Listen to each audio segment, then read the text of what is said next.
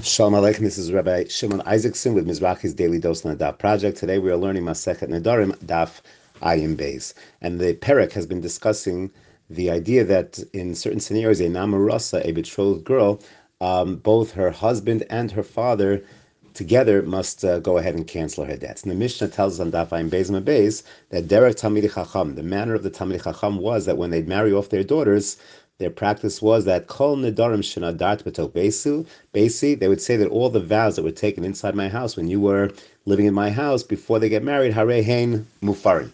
The father is already canceling the debts in preparation for her marriage, with the understanding these Talmid Chacham understood the halacha. There's be certain scenarios where the girl would get married, and because now the father might be out of the picture, so he cannot facilitate. He won't be able to facilitate the cancellation of his daughter's nidar, her vows. So therefore, beforehand, Derech Talmid Chacham, the way of Talmid Chacham was to cancel the Nedarim beforehand. Interesting that the Mishnah tells us that this was a unique practice of the Talmid Chacham, the Torah scholars. They knew the halachos and therefore implemented this practice. But perhaps on another idea, the message that the Mishnah is telling us is that we want, when we marry off our children, we want them to go into marriage with a clean slate. And perhaps this is a unique thought that the Talmid Chacham had, is that uh, it's very important. Sometimes parents will hold on to their children too much, will seek to control their children even after they're married. And that's certainly not always a healthy thing. Certainly to give guidance,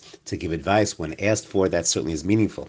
But to go ahead and uh, somehow be controlling, exercise control, and not let go of uh, of the children once they start to sprout their wings and forge their own life path, that's certainly something that uh, we should think very, very uh, deeply about whether that's an appropriate thing. And that's perhaps a underlying idea that the Mishnah tells us. Derech Talmid Chacham, the way of the Torah scholars was to marry off their children free and clear. In other words, they would not be exercising, managing, micromanaging their lives as uh, as married couples. They give them that freedom to go ahead and then become and forge their own unique identities. Perhaps an idea, a nice idea that comes from this Mishnah, Daf Ayin Beis Beis. Wishing everyone a wonderful day.